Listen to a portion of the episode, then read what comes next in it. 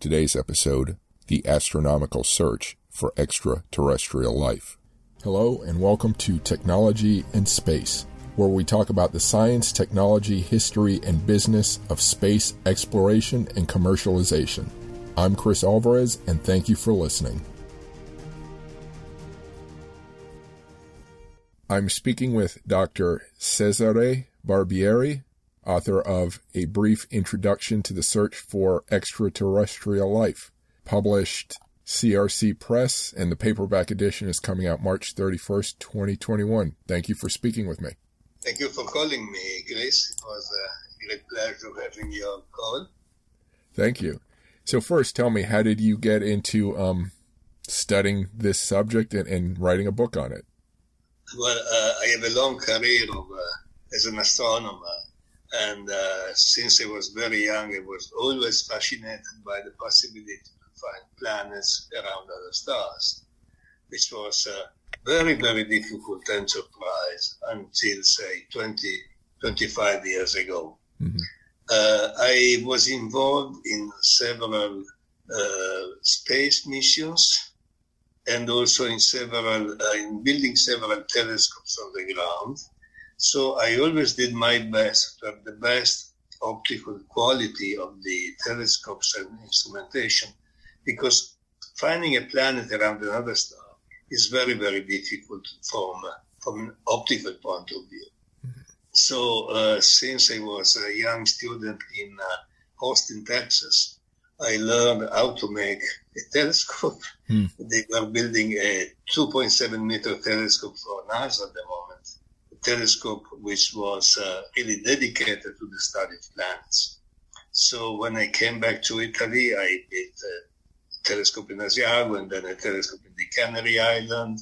I was involved in the Hubble Space Telescope in the early days, and, and so on and so on. And lately, I I was involved in the Rosetta mission to a comet. It's a European mission to a, a comet which was a very, very successful mission. And from the point of view of, uh, say, uh, precursors of life, the Rosetta mission found the first amino acid in a comet, mm. the simplest amino acid. So, I mean, it's a long career and uh, of uh, interest in uh, extraterrestrial life. Mm-hmm. So, this is my background. So, how does um, if in any way, how does um, sort of the optical parameters of a telescope looking for planets or, or any indicators of life, how does that differ from other types of telescopes? Let's see if I understand your question. Uh, with an optical telescope uh, today, we can find uh, the existence of another planet, of a planet around another star. Mm-hmm. We can um, measure its radius, say, its uh, mass, its density, so we can understand if it is, say, a rocky planet or a gaseous planet, say, sort of Earth type or Jupiter type. Mm-hmm. This is uh, uh, now, I, I won't say easy, but relatively easy. What is much, much more difficult today is to find as indicators of uh, life, say not a evolved life, but uh, say a primitive life like uh, vegetation, say, or bacteria. And this is still a matter, I would say, of future telescopes, larger telescopes for space and for ground. Mm-hmm.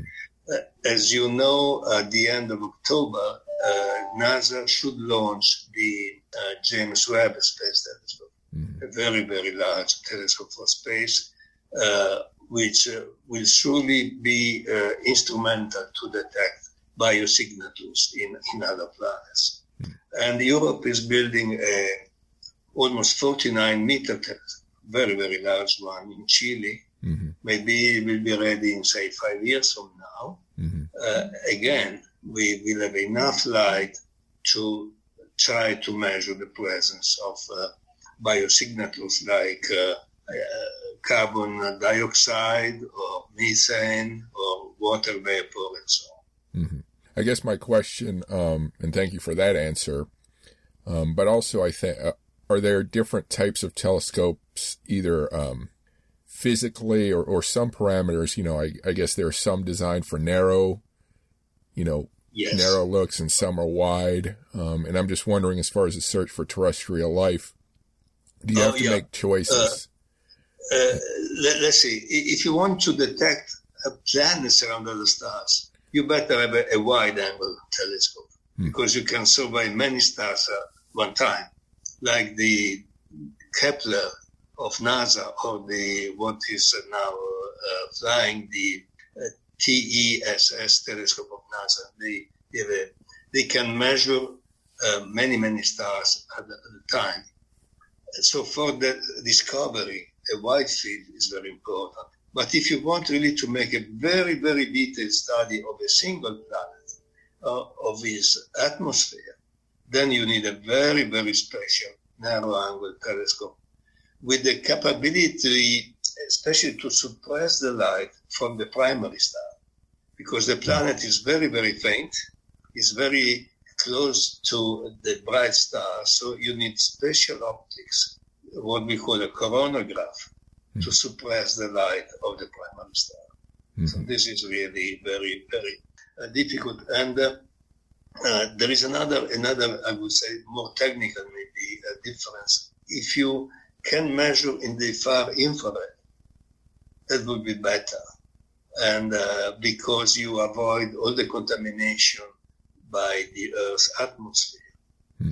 And this again is better done in the infrared, and this is better done from space and not from, from, from the ground, where we have a lot of noise and uh, our atmosphere, our terrestrial lights contaminating the signal. Mm-hmm. So as far as the book itself, how how does how do you break it out? Um, what what do you focus on in the book? Well, of course, uh, you know I am an astronomer, not a biologist, so I focused on way to detect uh, planets around other stars. But I also inserted a chapter on our life exported to other to other uh, planets, in particular to the Moon mm-hmm. and to Mars, and uh, hopefully uh, the moon is, uh, say, a few years ahead of us. Mars may be 15, 20 years ahead of us. So I also inserted this, uh, this chapter on how do we export our life. But then coming back to life on other planets, I of course I made a brief uh, resume of the characteristics of uh, uh, living organisms which uh, ju- just to give a base, a background of uh, information. And uh, in particular, what is very, very important is the presence of liquid water. Mm-hmm. And so this also, uh, in a way, impact our astron- as astronomers because uh, we we need to see if the planet we find is in what we call the habitable habitable zone mm-hmm. of the star. Mm-hmm. In, uh, a zone where the water can can stay liquid, not only gaseous uh, or not only ice.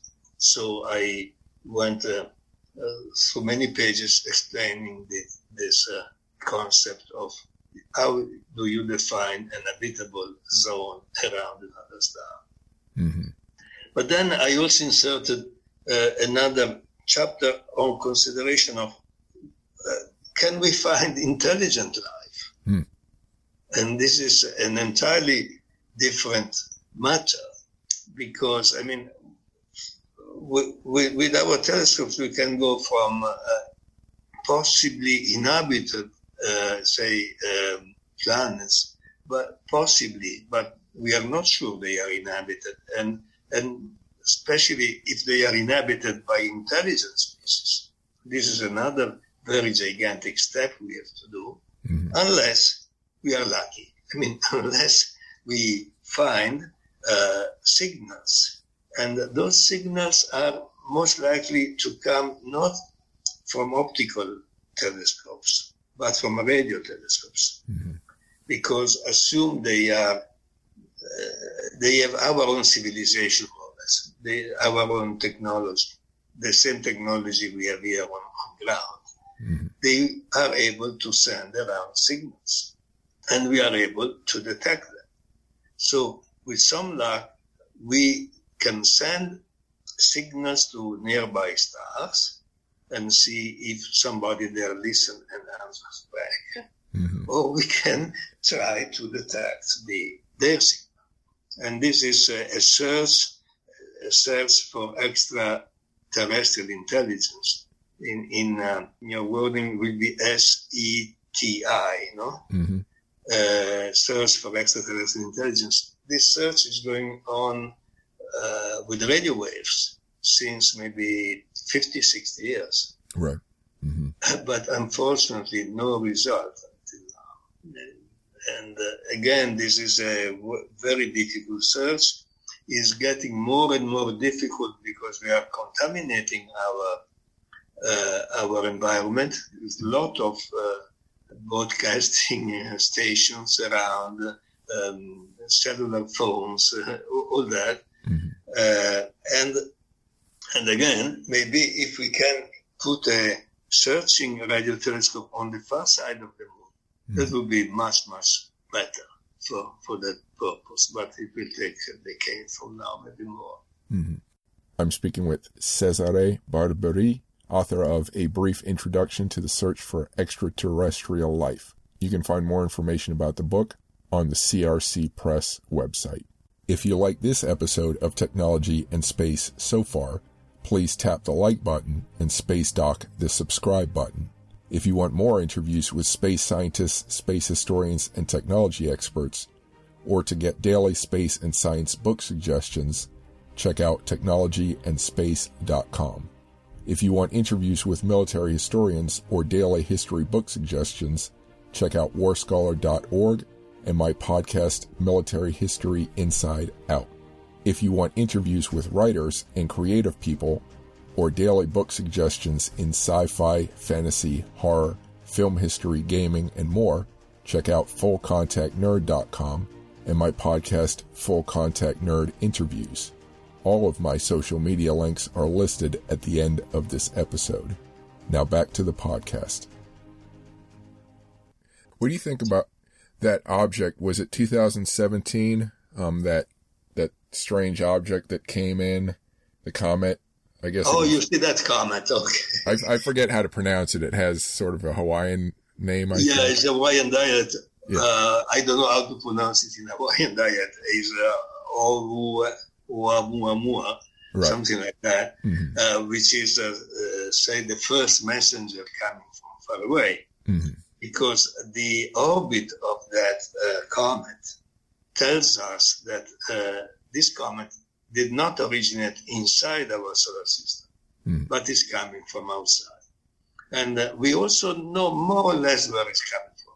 There is a, they have identified, uh, say, five or six stars, nearby stars, uh, and the comet seems to come from that from that uh, uh, region. Uh, what we know it was a very elongated object. Mm-hmm.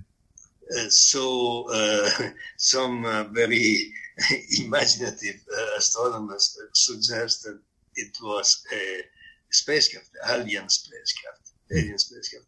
But uh, they even tried to listen with the SETI Institute to, to, to radio transmissions from that object, but mm-hmm. none, as far as I know, was, was found. But this is not only the uh, first, it's not the, it's the first extra solar comet, but it's not the only one. We know of another one at least, uh, mm-hmm. Comet Borisov. Uh, and so uh, this is something I try to uh, point out in my book that if comets are coming from far away, uh, from say a nebula outside our own our own solar system, uh, there was much, much more time to form prebiotic compounds than here on Earth. Here on Earth, we have quite, a, say, four billion years mm-hmm. to build uh, amino acids and proteins and that. But uh, if we go to further out, we have maybe 10 billion years to, to build it. And so uh, the uh, idea that comets are bringing to us prebiotic compounds is reinforced by, by this finding and it tells us that maybe we have to look more carefully for what is inside those nebulae. And uh, the, the science advances very rapidly in this context. We have beautiful radio telescopes on ground. Uh, we have in Chile, we have in uh, United States, we have in, uh, in Australia, and they can really detect very complex molecules in those nebulae. Essentially, say uh, compounds of carbon, hydrogen, nitrogen, and oxygen. Those are the four main components of life everywhere. Those four elements, simple chemical elements, but hydrogen, carbon, nitrogen, uh, uh, and uh, oxygen. Those are the, really the main main signatures of, of life.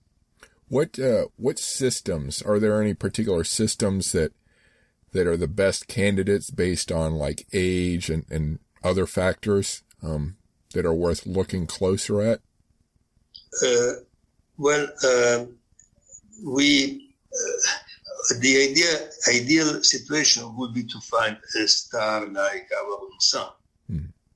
So same say temperature at the surface, same age, least few billion years, uh, same. Um, uh, our sun is is not such a common star as is as they, they say usually. Actually, is a is a very peculiar star. It is uh, uh, it has the right temperature, the right size. It's not a binary or a triple star like most of the other stars. Uh, most of the other stars are much much fainter than our sun.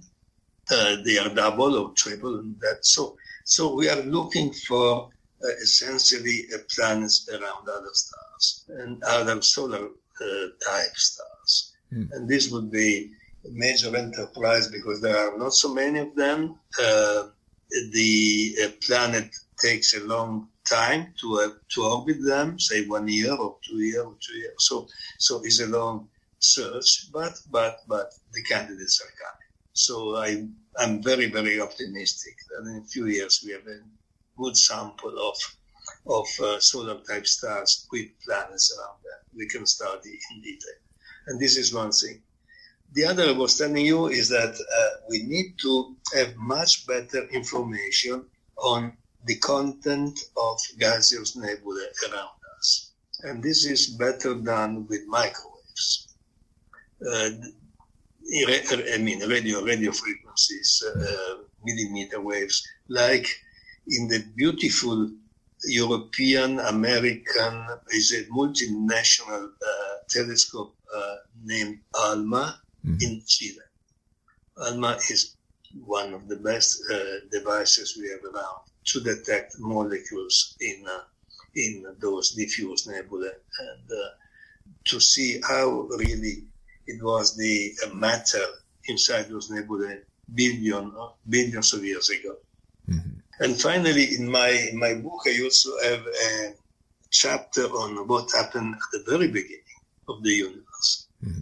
Because, as you know, uh, we, we identified the uh, origin of the expansion of the universe in what is called the Big Bang, mm-hmm. almost 14 billion years ago. And this is a the, the, the problem for life is that uh, out of the Big Bang, we only had hydrogen, helium, and tiny quantities of lithium, beryllium, and boron, and nothing else. So, how do you build the other elements you need for life? Mm-hmm. Carbon, oxygen, nitrogen, iron, calcium, and so on. There you need stars.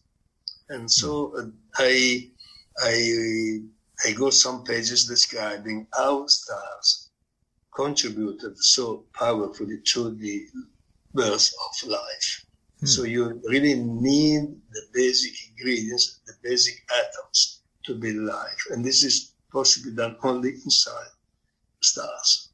And stars will release those components through explosions, what we call supernovae. Mm-hmm.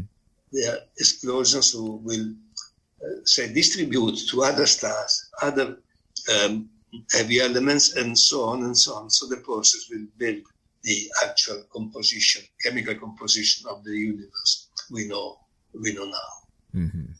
And uh, really, we need a lot of, uh, uh, say, not only hydrogen, carbon, nitrogen, oxygen, but for say for our body, we also need calcium. Say we need little bit of iron. We need some some other elements, and those are products on the inside stars.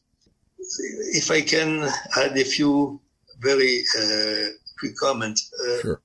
There were some, some problems there because, for instance, it was not really understood how stars could build the very uh, heaviest uh, elements mm-hmm. until I mean, a partial answer came very, very recently with the discovery of gravitational waves. Maybe what, you. What, which waves? Gravitational. Gravitational. Okay. Uh, they were discovered only a few years ago, you know, and those are uh, generated by fancy processes like uh, two black holes getting together or two neutron stars uh, coalition. And if you have two, two neutron stars, you have a lot of neutrons around, and those neutrons are what you need to build heavy elements.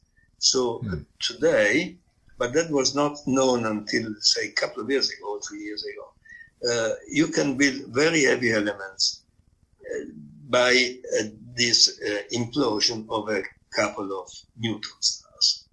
And they will release not only some light, but a lot of gravitational waves which we now can detect with the LIGO system, say, in the United States, mm-hmm. or with the Virgo system here in Italy. So, so were neutron stars, so then previously they weren't good candidates to look for life, and now they are? Is that what you're saying? They are, well, I mean, they don't, they don't bring life themselves, but mm-hmm. they produce elements needed for life. Mm-hmm. Uh, and this was not known. Uh, the, the other uh, problem was how do you have enough lithium or beryllium around or boron around? They say boron is is is uh, important for DNA stabilization, and to do that uh, you you need another another uh, cosmic agent which is not stars but are the cosmic rays. Mm. They are very very heavy particles, very energetic particles, and they are also needed to produce elements critical for life. So you see, life is a is a product of many cosmic processes going back to the birth of the universe and through say 13 billion years until we come to to the first evidence of life on earth approximately 4 billion years ago i was under the impression that cosmic rays were were pretty um, commonplace and perhaps evenly distributed throughout the universe. Is that incorrect, or is that? Uh, you were sorry. Say, could you repeat Co- Cosmic rays. I thought they were pretty common throughout the universe and perhaps yes. ev- evenly dis- distributed. Um, yes, yes, but uh, so in in um, from my perspective, they they are uh, needed to say um, fission to make uh, when they impact a heavy nucleus, they will break this nucleus, will become a lighter nucleus. This is why you can produce lithium or beryllium or boron everywhere in the universe. So, yeah, you are correct. I mean, cosmic rays are a major component of the universe everywhere, every time. Mm-hmm. Okay. What about, um, I would imagine that the increase, increases in computing power and perhaps even quantum computing developments would, would help contribute to this yes. research? Yes. Uh, there are several ways that increasing in uh, power computing is, is fundamental. Uh, one is simply the detection of, uh, uh, of, of, a planet itself. Uh, I, I don't know if you know how the first optical planet was detected in 1995. No. it was done in a, with a telescope in Chile in La Silla by two uh, Swiss astronomers, um, Michel Mayor and Didier Queloz, who got the Nobel Prize in 2019 for their discovery. Hmm. The discovery was 1995, but the Nobel Prize was awarded in 2019. And they did it, the discovery, uh, measuring the radial velocity of the star. It's a bit uh, technical to explain, but if you have a planet around a star, the star will, say, move around the barycenter of the system. There is a center of mass between the planet and the star, mm. and the star is for, so you observe the star and you see that the radial velocity is changing by the amount of this change, which is only a few meters per second, very difficult to measure. Uh, you can detect the uh, the the planet.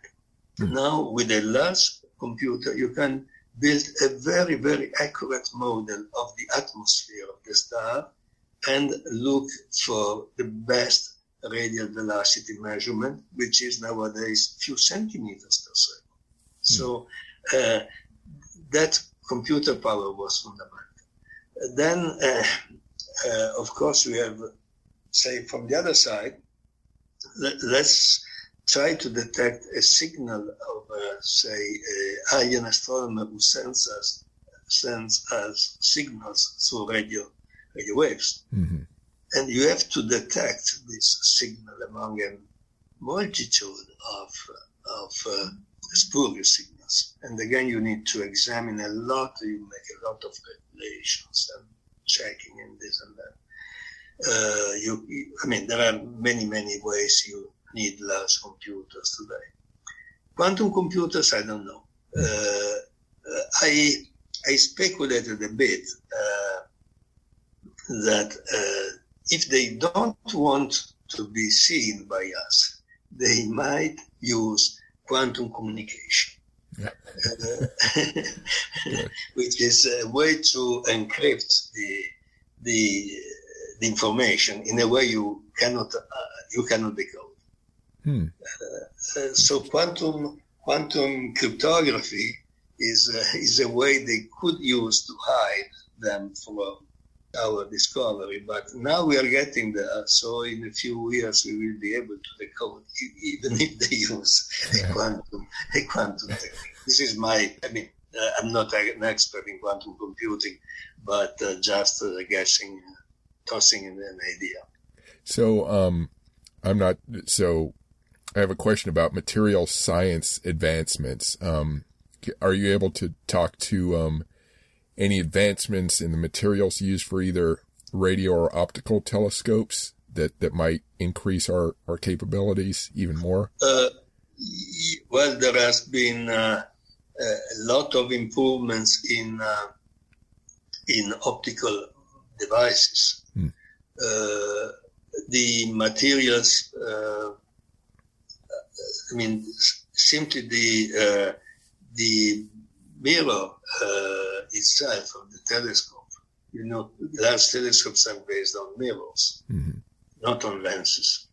And the technique of uh, building uh, large mirrors uh, was largely invented here in Italy mm. in 1935, uh, 1940. Then it, uh, it was essentially forgotten uh, until the guys at the Keck telescope in uh, in Hawaii resurrected the idea. I mean, you can build a large telescope simply combining together smaller mirrors. Hmm.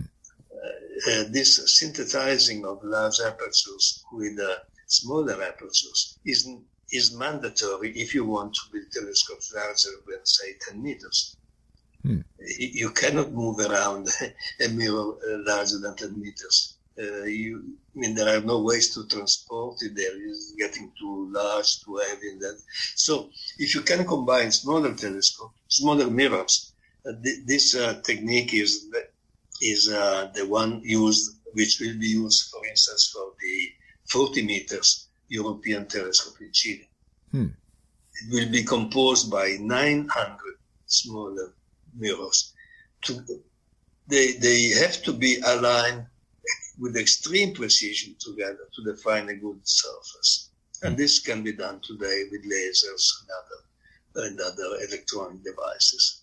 Mm. So this is this technique was uh, used very successfully at the Keck Observatory in Hawaii and now is common in, in other telescopes.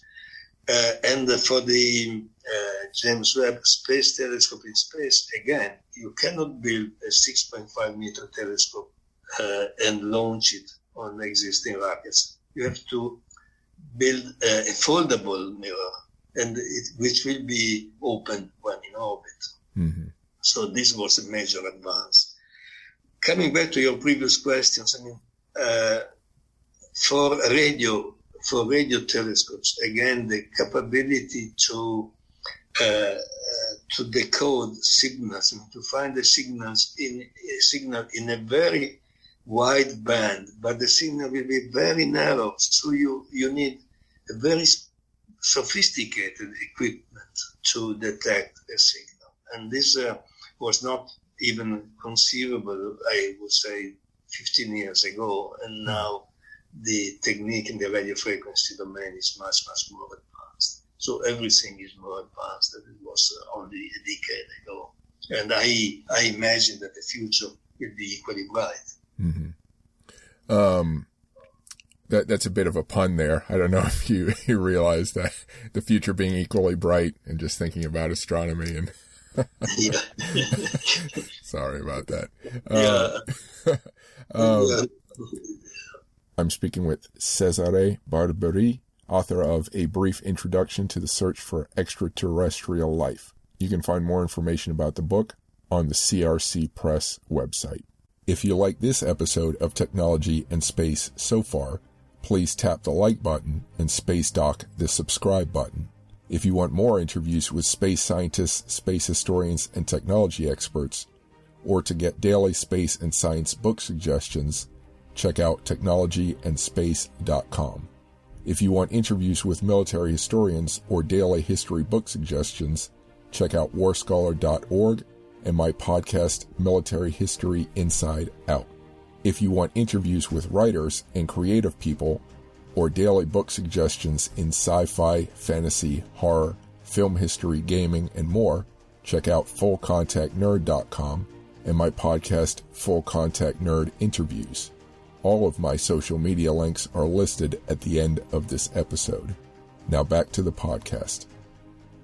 So, what about, and, and now I forgot my question, making jokes and I forget my question. Oh, how, how, um, I've always been amazed at how, um, they can keep these mirrors free of particle, dust particles, how they keep them clean or, or how they clean them if they ever need to.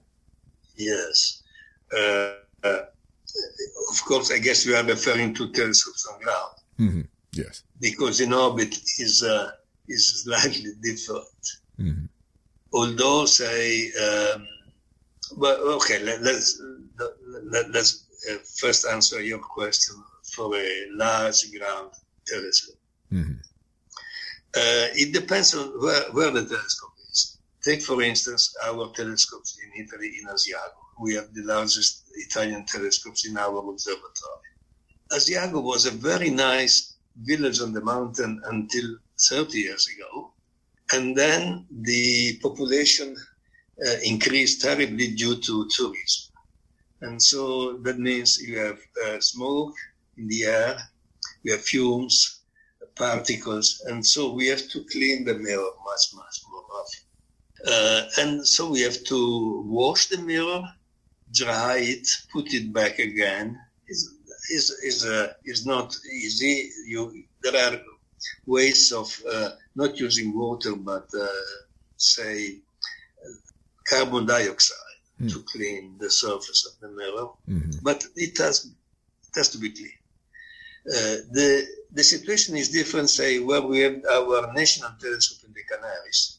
We are high on the mountain in the Canary Islands and the problem there is the dust, the sand thing in the air coming from the Sahara Desert. And those are not fumes or uh, smokes. They are really particles, dust particles, and they uh, they don't stick so much. They, they are not oily like the particles we have in Asiago, mm-hmm. but you have to clean again the mirror. And so there are ways of doing it, say with uh, carbon dioxide simply washing with uh, with this very mild solution or detergent solution. Mm. And and then when you have cleaned uh, perfectly the mirror, then you have to put a new surface on the mirror itself. Yeah. You know, the mirror is say glass, so it's transparent. Uh, how can you make it reflective? The technique is to put the mirror in a vacuum tank, mm-hmm. make a good vacuum, very good vacuum, say 10 to the minus 6, 1 millionth of the normal atmosphere. Mm-hmm. And then you fire, you fire uh, some um, aluminum. You deposit a very, very thin film of aluminum under vacuum on the surface of the mirror. And so the mirror becomes very reflective mm-hmm. and it stays reflective for, say, one or two or three years according to the conditions of your observatory. Mm-hmm. For the James Webb Space Telescope, they go in space. Mm-hmm. So they have to uh, use a different technique. Uh, the Hubble Space Telescope was essentially aluminum, but for the James Webb, where they want to be more effective in the near red and infrared, they will, they put on already, it's almost ready, they put on a gold coating. So the surface of the mirror is coated with a very thin film of gold. Mm-hmm. So this is how you can optimize the spectral response. You want to be sensitive to the blue mm-hmm. light or to the, or to the infrared. So mm-hmm. there are different techniques. But uh, in space, you don't really need to clean the same way. There are no dust around. Mm-hmm. Uh, so, so, but um, so they simply protect the surface of the mirror with another thin coating of uh, durable material, like magnesium fluoride for the Hubble space So, don't microparticles um, impact? Yes, but the probability is very, very small.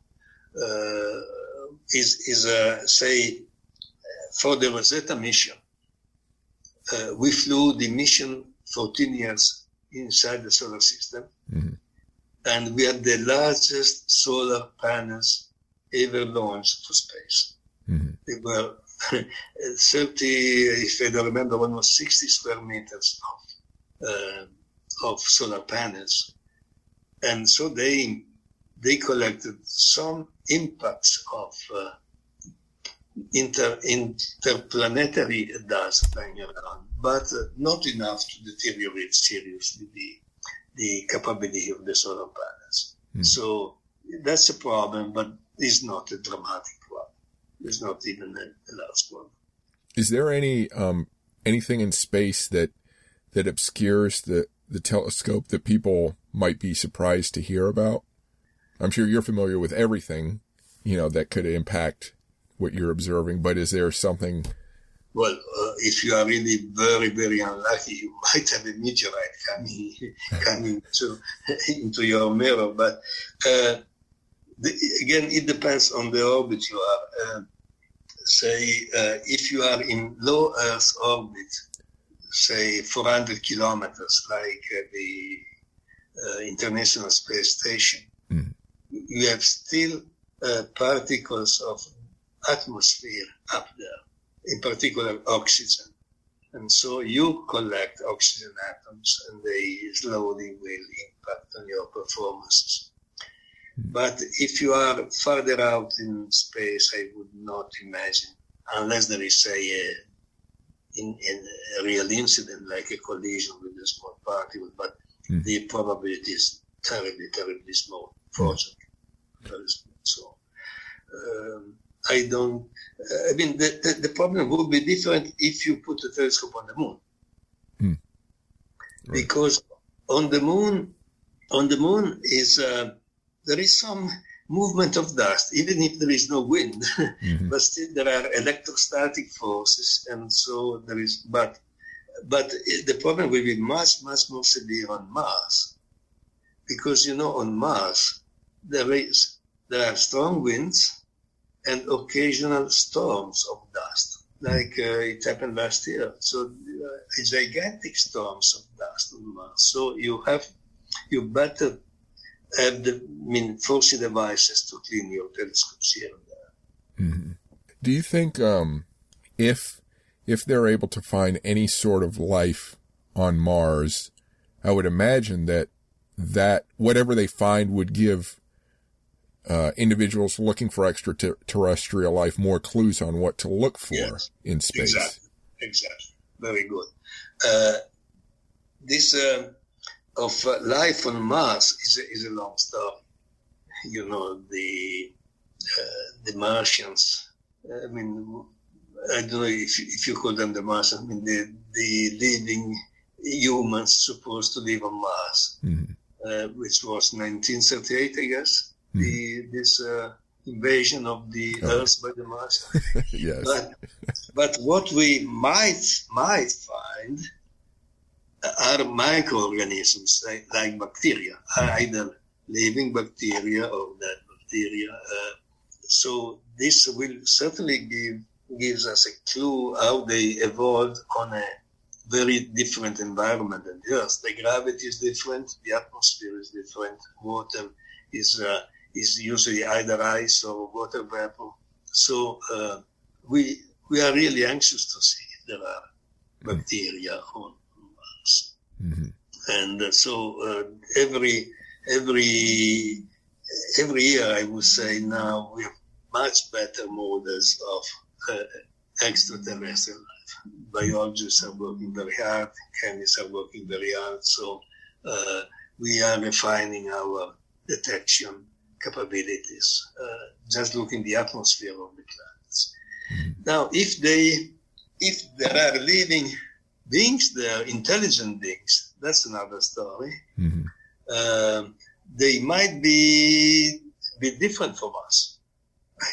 I, I, I, guess they they cannot be that much different because uh, the the life has also physical limitations. I mean, uh, you cannot be too small or too large and this and that. So I, I would hope that they have our own, uh, maybe, I mean, more or less our own brain, our own way of communicating. Mm-hmm. And so that would be a major, major, major discovery, but uh, who knows? Mm-hmm.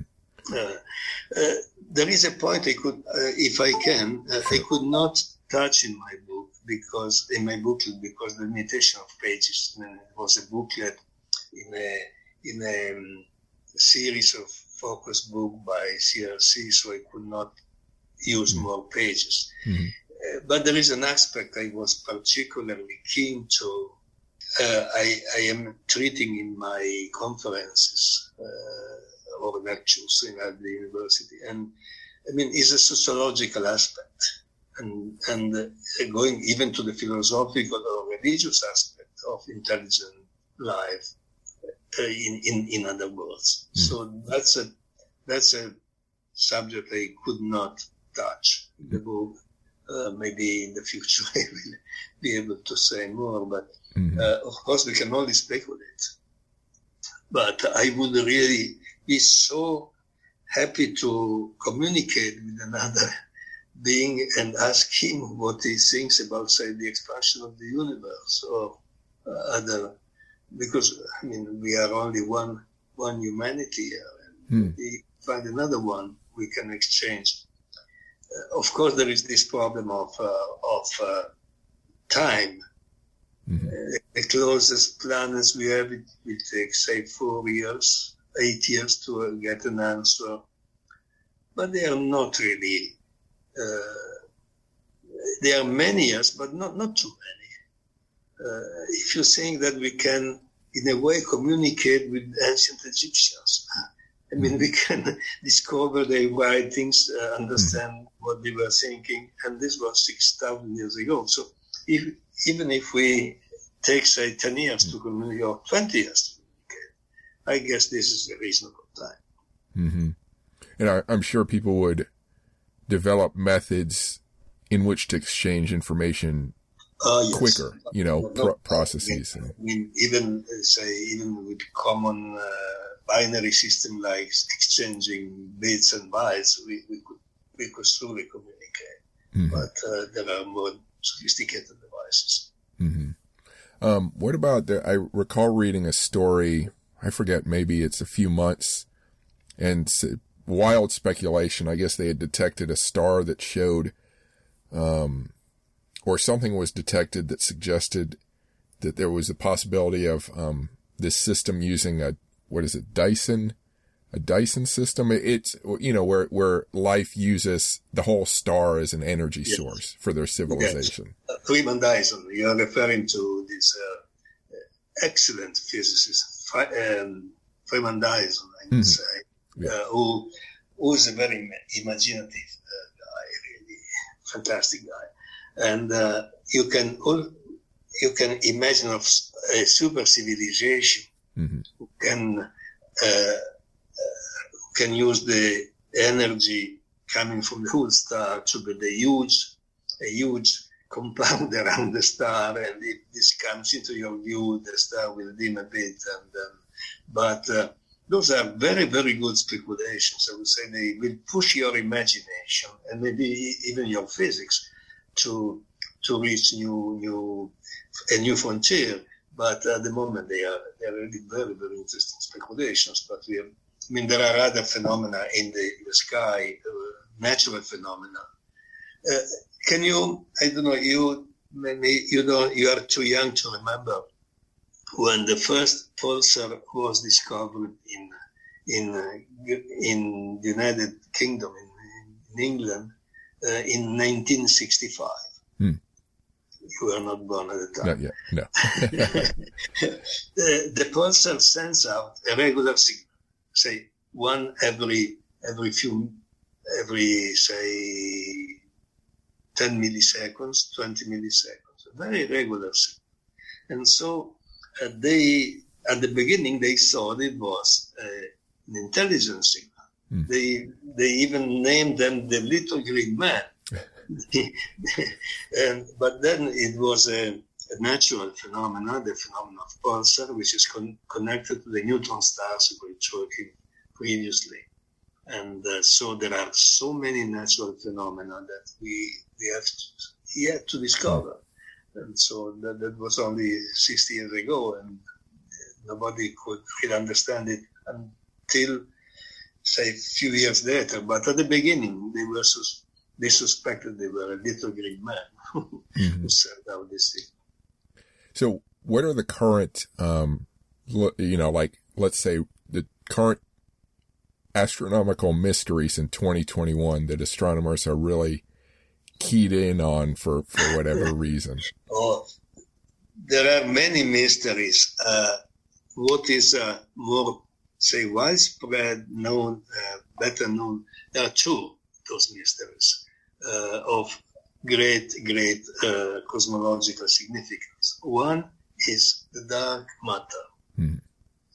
Dark matter is uh, we know that there is uh, more matter in many galaxies then we can detect, we can uh, make a, reason of. Uh, we know there is this uh, mass, this matter, but what is it? We don't know. Mm-hmm. So this is a large fraction of the universe we don't know. The other is the dark energy. Uh, we uh, apparently the universe is expanding in the last, say, few billion years um, at a rate which is larger than expected. Mm-hmm.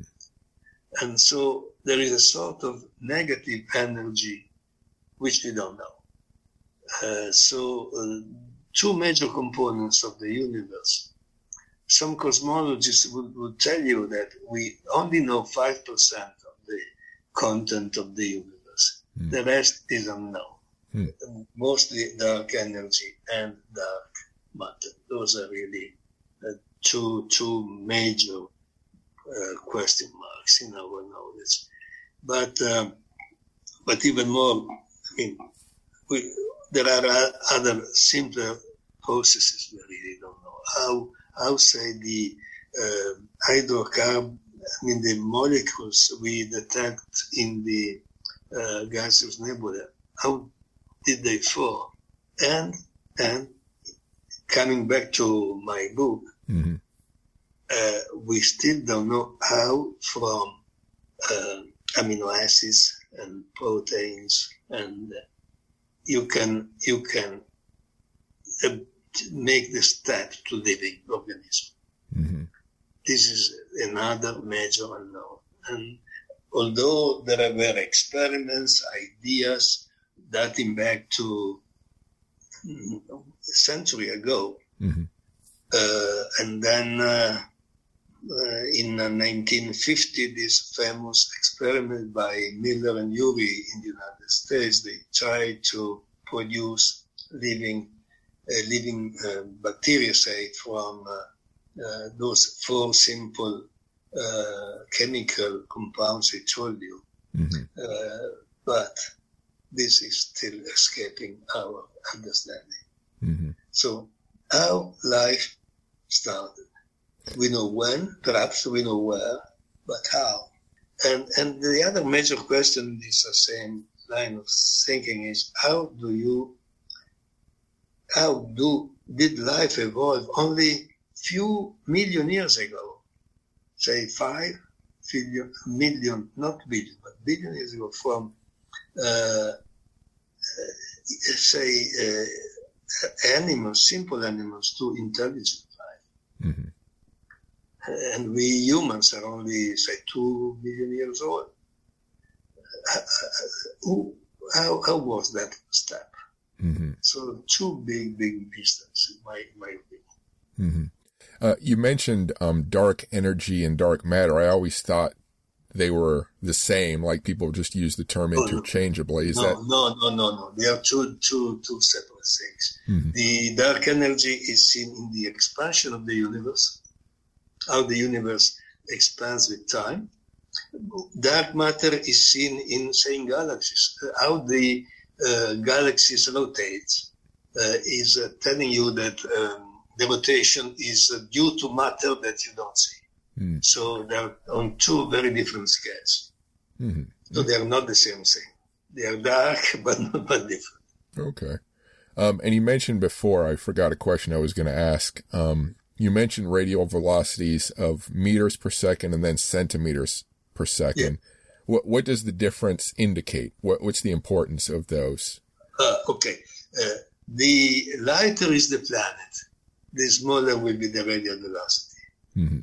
Because say uh, think of uh, say uh, our sun uh, circling around the center of mass between the sun and Jupiter. Mm-hmm. The velocity of our sun will be about 12 12 meter per second. Hmm. Uh, uh, what was the name of that guy who, who runs the 100 meter in 10 seconds? Oh. Bolt? Usain, Usain Bolt? Bolt, uh, yeah. Yeah. Uh, so he, he, he runs 10 meters per second, okay? Hmm. So take now uh, the mass of Jupiter and divide it by 10. Mm-hmm. The velocity will be 1 meter per 2nd mm-hmm. So if we can measure one meter per second, we can detect a planet 10 times lighter than Jupiter. Yeah. And if we go to one centimeter, we can detect one planet thousand times lighter than Jupiter.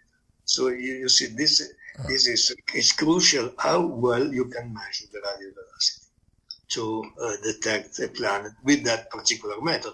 It's not the only one. Say the NASA Kepler telescope I was mentioning before, mm-hmm. he did the discovery through a different method, which is when a planet uh, comes in your way between the, you and the star, the mm-hmm. star will dim a very, very little amount of uh, uh, luminosity, say one over 1000 mm-hmm. but for a few hours, and then it will repeat when the when the planet comes back. So you can detect, uh, you can discover this planet with that with this other method, which we call the transit. So radial velocity and transit are the two methods you can use. Hmm. And I, I also remembered another question I was going to ask, talking about the mirrors or on Earth, the telescopes on Earth, the mirrors in vacuums. Um, with with with a vacuum that strong, I would imagine you have to protect, you have to seal it pretty well so that it doesn't suck material in, you know, from outside if it has No, that, no. that strong vacuum. so you, you put the mirror in vacuum when you luminize it, but not when you use it. Oh, when you, when you create it or build it. No, when you have to put uh, the aluminum coating on the mirror, then you have to put it in vacuum. But in normal operation, the mirror is in air. Ah, I see. Sorry, I maybe I confuse your, your ideas. Uh, you have to put on ground. You have to put the mirror on on the vacuum only when you put a coating, and this is done occasionally every year or two years.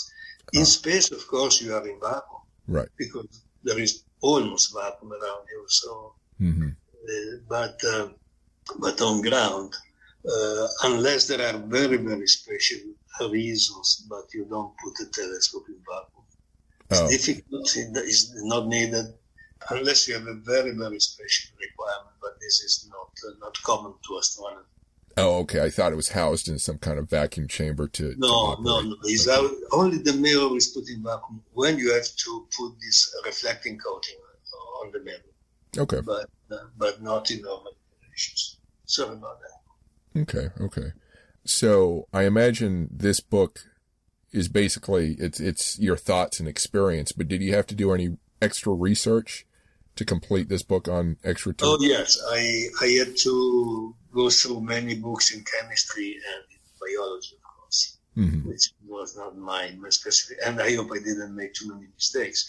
but, uh, but, but, uh, of course, uh, I, as I wrote in the book, this is my way as an astronomer to approach the problem of life in the universe. Uh, and uh, but I, had- I had also to give some basic ideas, but chemistry especially and biology. hmm What did you find that most surprised you as you did your research for this? Well, uh, the the first, I mean, the the first great surprise uh, was when the number of planets grew so quickly. Uh, in 1995, we knew one Hmm. extrasolar planet. Hmm. Now we know 5,000 of them, more or less. hmm So uh, it's a terribly rapid increase in the number of planets we know, and it tells us that the uh, process of forming planets must be common, must be spread everywhere. So that was a big surprise. hmm Then the other, the other thing you, you, I, I at least I, I consider, uh, from my astronomical point of view, very important is how special is the Earth. hmm The Earth is special for many, for many reasons, and one being the importance of the moon for life. Hmm. Without the moon, our climate will not stay stable for billions of years as it does. Take, take for instance Mars. Mars has no large moon around it. Mars has only two very little moons.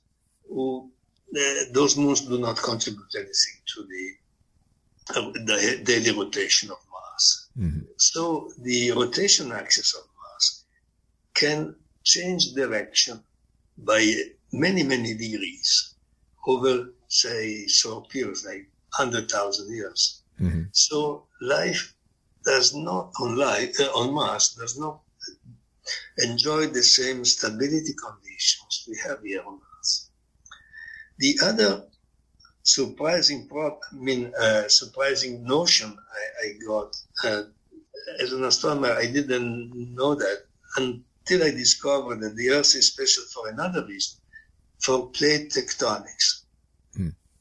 We have uh, these movements of the uh, uh, inner structure of the Earth. You, you know plate tectonics, don't you? hmm hmm Yes. Yeah. And so this plate tectonics is fundamental to life because it will enrich the, our atmosphere and our seas of uh, compounds of uh, organic compounds, which would otherwise dissolve very quickly. Hmm. So the presence of tectonics is fundamental also for life. Is detrimental, say, because there are earthquakes, but uh, on uh, on a long scale, uh, tectonics is plate tectonics is fundamental to keep the uh, composition of the atmosphere and of the sea as as it is today. Hmm. So this was another. I mean, it, was known to other guys, but for for me, it was a big a big uh, notion I had to learn. So presence of the moon, plate tectonics, the the right uh, density and mass of the Earth. So we are in a very special planet. Hmm. I assume we can't detect moons around extrasolar planets yes, yet. Yes, yes, we can. With, with some ingenuity uh, uh, and uh, with good enough measurements, now there is evidence for moons around planets. Not many, because uh, it takes a lot of time and very sophisticated techniques, like the supercomputing we were discussing before. Mm. But at least in few cases, we we we know there are moons around planets. And are most of the planet, extrasolar planets that have been detected are they the ones that are closest to us, or is it other aspects that make them detectable? Oh no, they, uh, usually they are on stars reasonably close to us. Mm-hmm. Uh, reasonably close means say within 100 light years mm-hmm. 200 light years. So, uh, because in a way it is easier the detection. And uh, what is really uh, important is to uh, is to have good equipment on Earth to make the say large wide angle, as we said before, mm-hmm. for because the transit technique will work better. Uh, we have a you need a star which is reasonably stable in luminosity. Otherwise, if it changes luminosity, it confuses the detection of the planet. Mm. So there are conditions, but uh, I mean, the sheer number of exoplanets we know, more than 5,000 today, tells you that the technique we have is, is really is really good. Uh, we we cannot claim we detect all of them. We have still some selection effects, but those are uh, ameliorating with every, every year. So forgive for, forgive what might seem to be a very basic and, and simple question, but can you use both radio telescopes and optical telescopes to find different information on the same yes system and combine those for a better understanding? Yes, yes. In particular, I, I guess then uh, in a few years we will be able to combine radio telescopes to study the atmosphere uh, of the planet, mm-hmm. say the presence of uh, methane, mm-hmm. which would be a very, or of other molecules which are better seen in radio waves than in optical uh, radiation. Mm-hmm. So, uh, yeah, they, the all the instruments, even even X-ray telescopes are useful, or uh, all sorts of telescopes are useful to get to detect information about uh, about uh, exoplanets. So uh, really, we have a very good complement of of astronomy. Say, what, what is now the today the way of telling what you are, the concept you are expressing is what we call the multi-wavelength astronomy. Mm. Astronomy done over a very wide range of wavelengths, from mm. gamma rays all the way to radio waves. Mm-hmm. So multi the power of multi-wavelength astronomy is really fundamental because we can combine information over all the, uh, the electromagnetic spectrum. Mm. And of course, in maybe 10 years, 15 years, we can also combine gravitational wave information, mm-hmm. Which is a different sort of information. We already, as I told you, we have some new information uh, using gravitational waves. Mm-hmm and maybe in the when the technology will develop even more, we will have even better ideas on on the universe. with all the different ways um, in which to detect information on these planets, is there a per- particular way that that does most of the work, and the others are sort of supplementary information, or is it spread equally? Uh, um, I would say they are spread equally. I would say, yeah. But I mean, uh, the the the major advances today are using optical hmm. optical information. Mm-hmm. Uh, near infrared will come from the James Webb Space Telescope. Mm-hmm. It, it, comes from the millimeter telescopes like ALMA in Chile, I was mentioning before. Mm-hmm. So, uh, so I mean, uh, you, you cannot say I am better than, than the other guy. Yeah. we are both we are all equally good. So, in your business, in your studies, are there any are there any um, obstacles that could easily be addressed, say at the political level, at the educational level, at financing, any any big problems that could be solved quickly or easily? Uh, those problems cannot be solved quickly. I would say there is. uh, I mean, in my long experience, big problems take time mm-hmm. to solve. Uh, political problems are unpredictable. Mm. Uh, you, you, you really don't know what will happen tomorrow between uh, Russia and China and America and Europe. Mm-hmm. for instance, this uh, idea of a Russian Chinese uh, outpost on the moon is, is very recent, say a few weeks ago. Mm. the other unpredictable thing is how will private companies act on space. Will private companies go really to colonize the moon and Mars? Mm. And if they do, uh, one can see large dangers for science mm. because they couldn't care less about how the universe evolved. They, they simply want to go there to, to say to make money. Mm. I, I, am a bit rough on purpose, but uh, but of course, commercial interests are not always the same interest of science. And so there is a political uh, need to, uh, to combine forces among nations to set boundaries to what can be done by a particular company or a particular nation, say on the moon. Can, can we raise walls on the moon or put fences mm. there? Uh, is this piece of uh, Mars my property, or your property? Mm. Those are very serious political questions, which are not solved yet. There are no international laws enforcing regulation. Uh, educational, you, you are touching a very uh, important aspect of uh, my career, of course, because I was a university professor for 50 years. Mm-hmm. And so uh, I see now that all the big uh, agencies like NASA or ESA in Europe uh, are really spending money and time to educate young people, mm-hmm. to interest young people in science.